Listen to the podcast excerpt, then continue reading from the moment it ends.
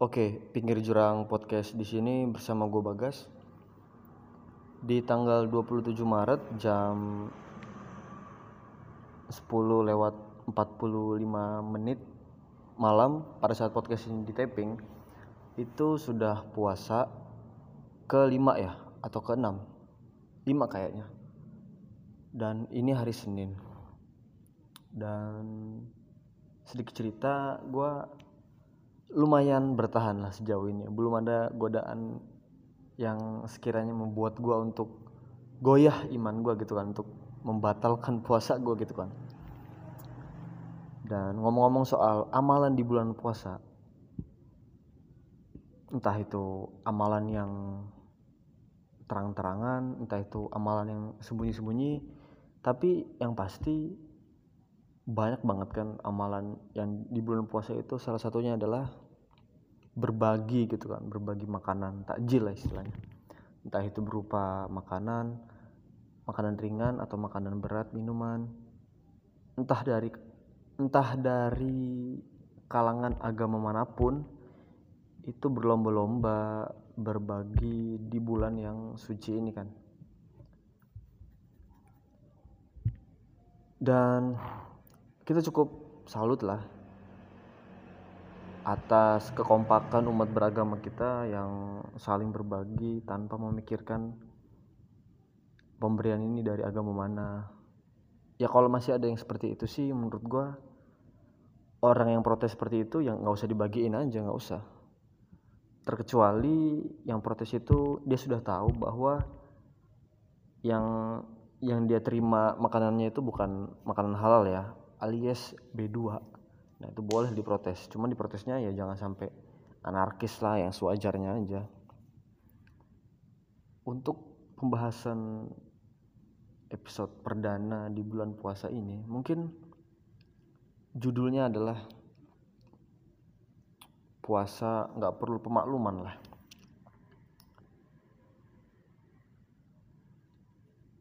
Judul itu berangkat dari sebuah berita, yang mana berita ini cukup membuat gue bertanya-tanya gitu loh. Kenapa ada hal-hal seperti itu pasti selalu kejadian gitu kan, bertahun-tahun setiap bulan puasa. Misalnya warteg yang digerebek gitulah.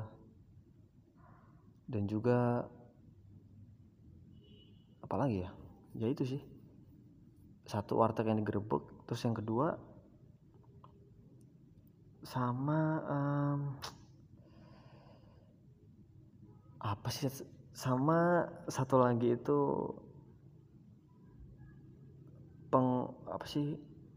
penyucian ya, menyeterilkan kawasan-kawasan yang tadinya itu ada PSK, yang tadinya itu tempatnya maksiat tapi disterilkan gitulah karena bulan puasa gitu. Takut ada orang yang bulan puasa yang jajan di situ atau segala macam. Ya gue nggak tahu apa yang ada di pikiran para penggerebek gitu. Cuma maksud gue adalah, jika lo emang bener-bener niat berpuasa, harusnya godaan-godaan seperti itu harusnya lu lawan, bukannya malah lu hindarkan dengan cara menutup paksa warteg atau tempat makanan yang buka pada saat bulan puasa tersebut gitu kan. Apabila lu menutup, walaupun itu perintah dari atasan lu, dan kebetulan juga itu ego lu muncul di situ gitu kan, dan lu menutup paksa gitu kan, tanpa memikirkan perasaan si pemiliknya. Mungkin dia perlu biaya untuk sekolah anaknya, atau biaya sakit anaknya, atau orang tuanya, segala macem. Come on man, lu memangkas rezeki berapa orang gitu kan. Ya gue tahu lu puasa, cuman nggak perlu lah lu butuh pemakluman yang nggak perlu lah lu butuh pemakluman dari suatu amalan yang lu lakuin kan.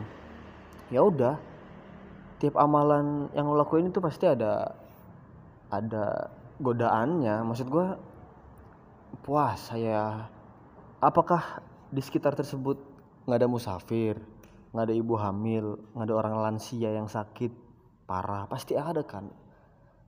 Nah misalnya warteg-warteg atau rumah makan Padang yang ditutup pada saat bulan puasa digerebek gitu kan, dibuang-buangin, disita rice cookernya. Terus yang lansia, yang ibu menyusui, musafir itu mau makan gimana? Itu kan sudah tertulis di dalam kitab suci kita. Bahwa ya musafir itu nggak boleh boleh untuk tidak berpuasa, orang sakit juga begitu, ibu menyusui, wanita haid. Terus bentar deh, gue nggak tahu apa motivasi. Oh mungkin gini, paham gue. Mungkin gue mencoba logik alias berlogika yang masuk akal. Mengapa para oknum yang suka menggerebek tempat-tempat pada saat bulan puasa itu ingin sekali menggerebek gitu kan, terutama di siang hari. Mungkin gini, mungkin yang ada di pikiran dia itu hal-hal yang sekiranya membatalkan puasa atau hal-hal yang negatif di bulan puasa itu harus disingkirkan, terlepas dari akibat yang dilakukan itu. Nggak masalah bagi dia, yang penting gangguan-gangguan saat puasa itu harus dibersihkan dulu. Yang penting puasa ini lancar tanpa ada godaan sedikit pun.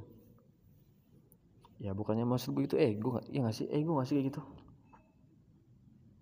Ya ego lah. Pada saat lu udah niat untuk berpuasa gitu kan, dan kalau lu yakin iman lu kuat, harusnya lu nggak tergoda dengan hal-hal yang sereceh itu. Terkecuali warteg atau warung nasinya itu dia dipamer-pamerin gitu kan, dikasih asap, dikasih wangi-wangi makanan gitu kan, bakar satenya pakai minyak yang banyak biar pas dibakar tuh wanginya sampai jalan-jalan, itu baru.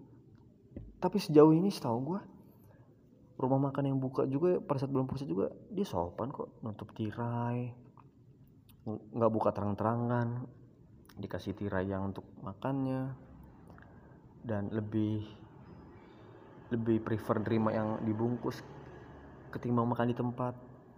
Tapi masa itu aja masih digerebek, gimana kalau hal-hal yang naik level di atas tingkat kita gitu kan, kayak serumit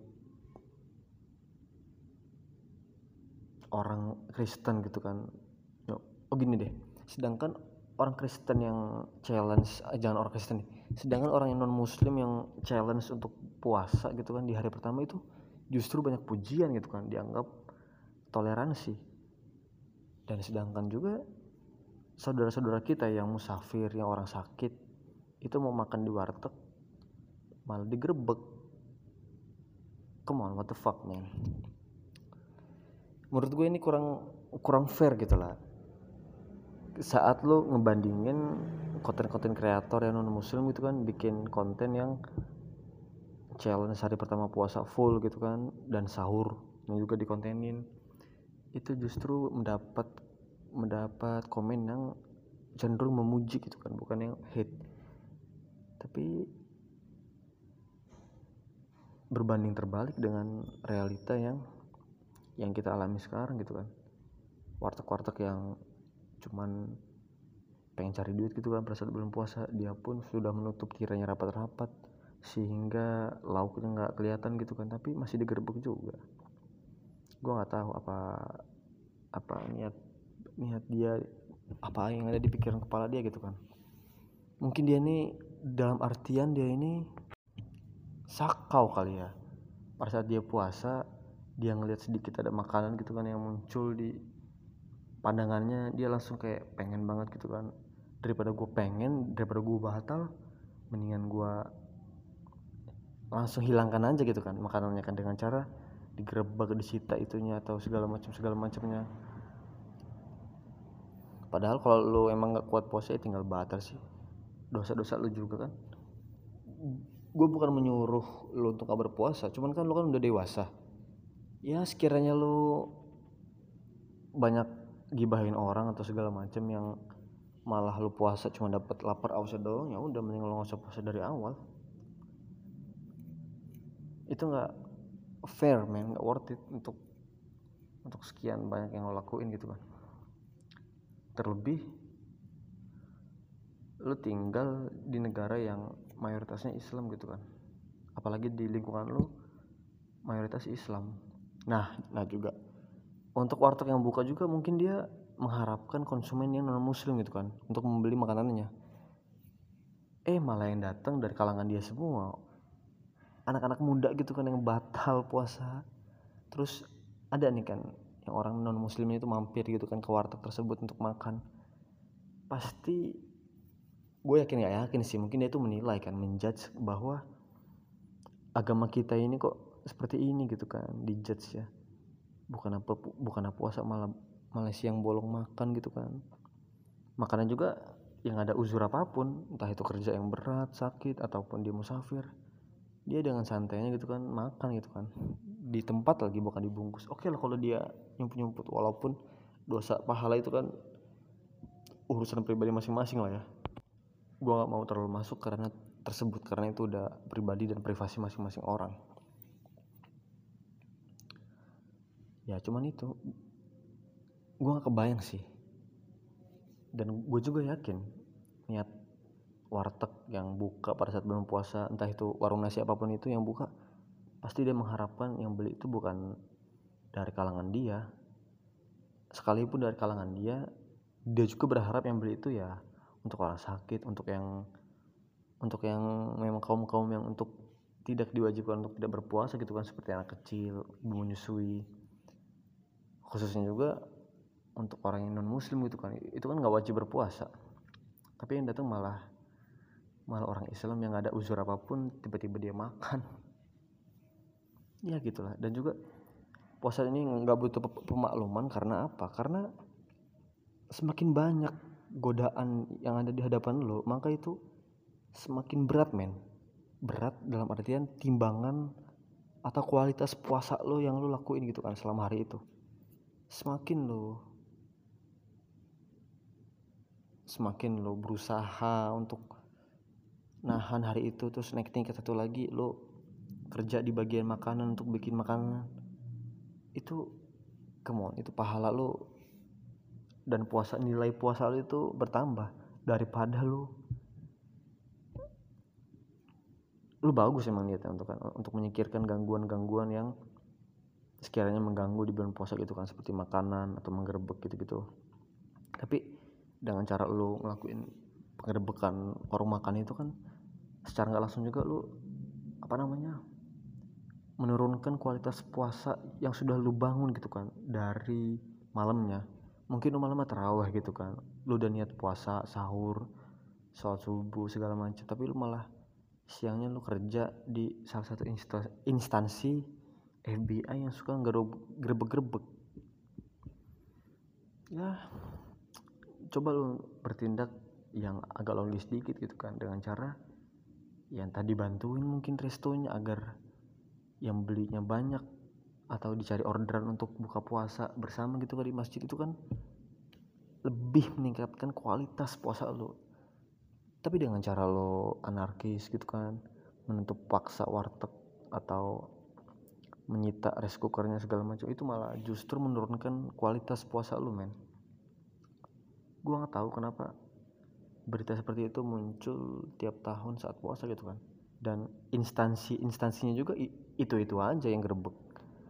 Coba dari kalangan yang lain gitu, kayak coba dari kalangan yang non muslim gitu kan gerebek, dia ngapain gerebek ya?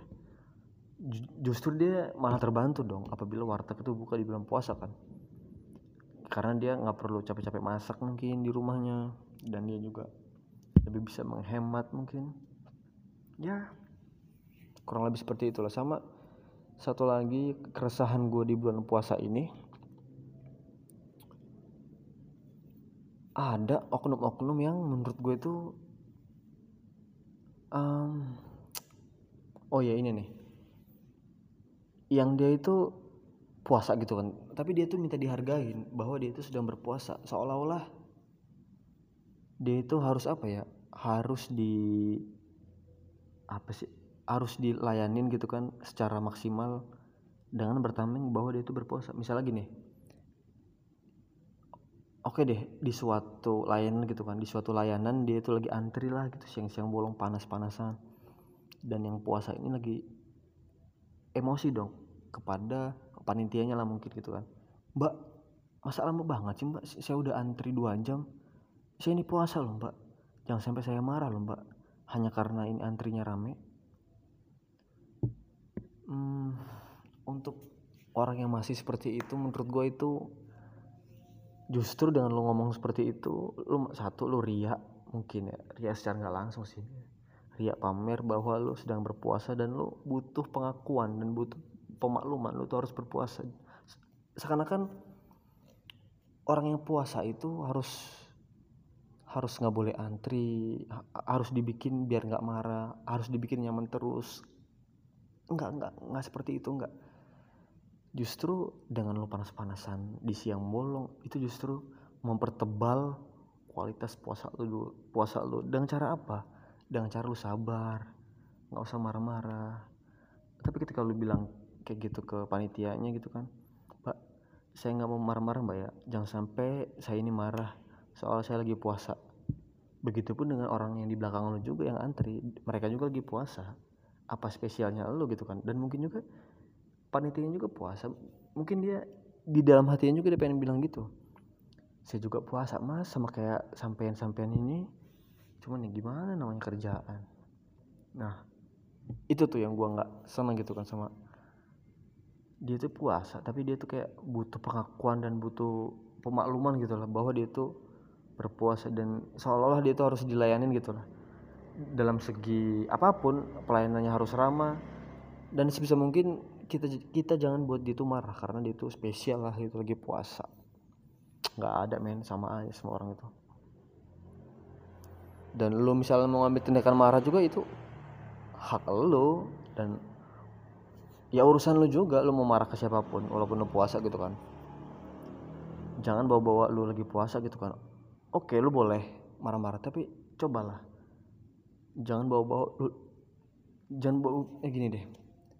jangan bawa-bawa gini misalnya lu lagi marah-marah di bulan puasa, woi lu ini bikin gue marah aja lo, jangan bikin gue marah lagi, gue ini lagi puasa, gue gak mau marah-marah. Nah walaupun lu gak mau marah-marah tapi dengan cara lu seperti itu mungkin lu sudah menghapus pahala lu, yaitu dengan cara marah-marah. Walaupun lu gak marah-marah tapi lu seolah marah-marah untuk mengingatkan diri lo nih untuk tidak marah-marah. Gimana ya? Ya gitulah pokoknya. Dan oh iya satu lagi nih, untuk acara bukber terutama di panti asuhan itu gue respect. Gue nggak ada yang salah dengan niat baik kalian untuk berbagi gitu kan, di panti asuhan, di tempat-tempat yang yatim piatu atau segala macam, di kaum duafa. Cuma kalian kepikir gak sih apa reaksi mereka setelah acara tersebut berakhir gitu kan? Mamaku, kehangatan keluarganya mereka udah rasakan gitu kan. Dari awal mereka nyaman dengan acara seperti ini, dan setelah acaranya berakhir mereka, loh ini sudah berakhir ya, aku kira itu papaku, aku kira itu mamaku, loh itu yang tua-tua itu namanya nenek ya, oh itu yang bapak-bapak besar tua itu kakek ya. Lo gak pernah ngasain men apa yang ada di dalam pikiran mereka gitu kan pada saat lo bikin acara panti asuhan gitu kan, dan lo mengundang anak yatim dan dia bahagia. Oke dia bahagia gitu kan, cuman kan dia bahagianya sementara kan. Pada saat acara itu bubar ya udah, mereka ya terbiasa dengan suasana broken home-nya, mungkin sepi karena nggak ada orang tuanya lagi ya. Maksud gue boleh lo mengadakan acara seperti itu, nggak ada yang salah dengan niat lo, cuman mungkin caranya diperbaikin lah. Dan juga jangan diisi acara-acara yang kurang masuk akal. Misalnya bukber di panti asuhan lo isi acara sulap gitu kan, terus sholatnya mana, sholat maghribnya, masa sholatnya disulap juga dong, nggak mungkin kan. Oke lah, gue cukup banyak berbacot ria di episode ini kayaknya.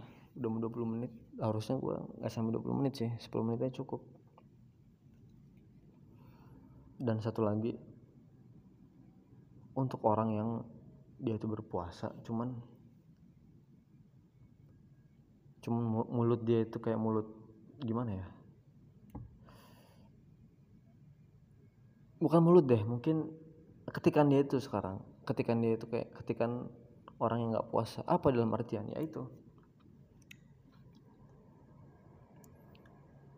mulutnya berpuasa tapi tangan jarinya yang nggak berpuasa, dalam artian dia itu sering nyebar hoax gitulah di grup WhatsApp keluarganya. Itu menurutku termasuk dalam artian gibah lewat sosial media, walaupun gibahnya bukan lewat mulut. Sekarang gibah itu udah canggih, men. Bisa lewat jempol dua, lu kan tinggal modal tiga klik mungkin kan, copy, salin, terus share lewat apapun itu. Gampang nyebar berita-berita hoax itu. Dan apabila berita hoax itu tersebar luas dan mereka percaya bahwa itu real, sedangkan itu ya berita hoax beneran, ya nggak tahu pahala lu dapetnya apa gitu kan pada saat puasa. Begitu pun sebaliknya, lu nge-share berita yang baik gitu kan tentang manfaat-manfaat puasa mungkin, atau keutamaan-keutamaan bulan puasa, dan di-share oleh banyak orang, mungkin lu dapat pahala yang berlipat ganda juga dong. Ya gua nggak tahu lah, hal-hal seperti itu kayaknya harus dirinci lebih lanjut lah oleh ahli-ahli agama, soalnya gue bukan ahli agama. Oke, teruntuk juga bocil-bocil yang sholat gitu kan, yang dia pamit dari rumahnya. Justru malah bapak ibunya biasanya sholat deh ya, cuman dia nggak tahu gitu kan. Dia pamit sama orang tua, bukan, biasanya itu bareng bertiga gitu berangkat, atau berlima gitu kan sama nenek kakeknya. Yang pertama sama dia sendiri, yang anak kecil itu, yang kedua sama mungkin mbak masnya atau bapaknya atau emaknya juga, dan biasanya sama neneknya ikut sih.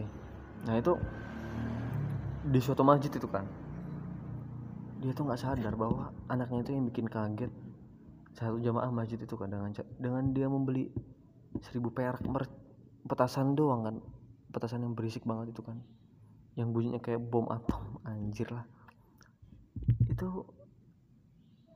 Ya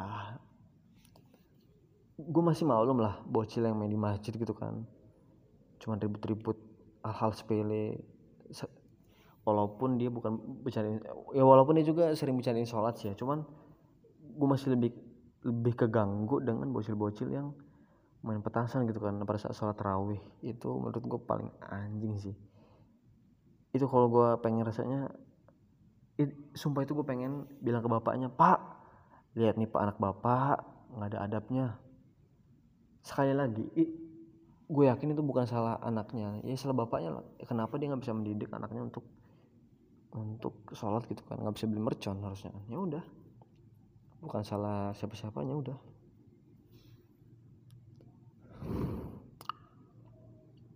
oh iya, orderan puasa ini sebenarnya rame, cuman gue agak kurang semangat untuk narikin entah kenapa.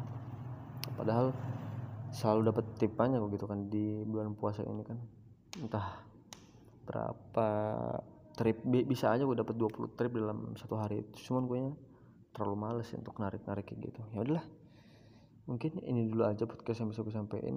Kurang lebihnya gue mohon maaf. Oke, terima kasih udah mau dengerin. Gue Bagas dan goodbye.